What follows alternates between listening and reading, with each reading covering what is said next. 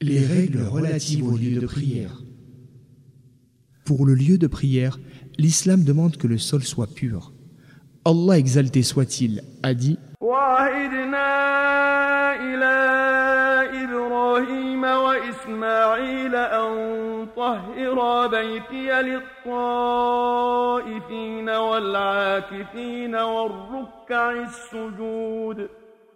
Et nous recommandâmes solennellement à Ibrahim et Ismaïl Purifiez ma maison pour ceux qui y font les circumambulations et pour ceux qui s'y recueillent longuement, s'y inclinent et s'y prosternent.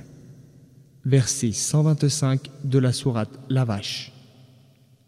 En principe, les choses sont pures à l'origine et s'il y a souillure, c'est alors de façon accidentelle et casuelle. Aussi, tant que tu n'as pas la preuve de la présence de la souillure, considère alors que c'est pur. De plus, il n'existe pas de recommandation religieuse disant de consacrer un tapis ou un tissu pour prier dessus à l'exclusion de tout autre. Il y a un certain nombre de règles générales à respecter, notamment Premièrement, ne pas gêner les gens dans l'endroit où l'on prie, par exemple en priant dans les rues et les allées étroites empruntées par les passants ou dans les endroits où il est interdit de stationner ou de s'attrouper à cause du dérangement que cela provoque et du surplus de cohue que subiront les gens.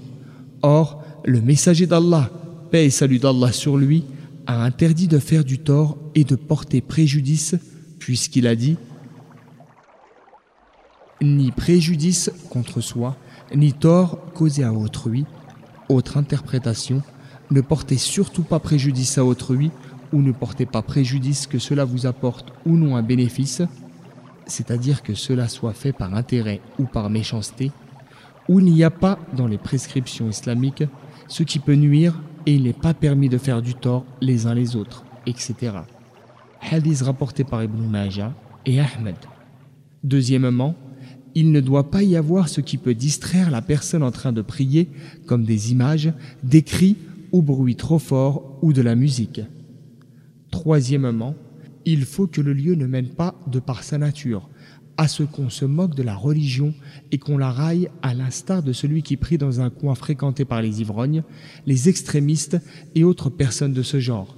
En effet, Allah interdit d'injurier les divinités vénérées par les mécréants, de peur qu'en réaction, cela ne les conduise à insulter Allah dans un accès d'agressivité et d'inconscience.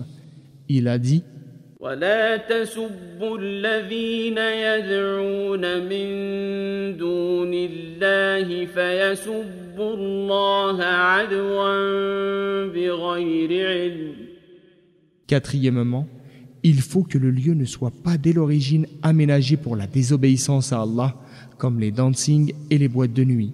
Il faut donc éviter d'y faire sa salate.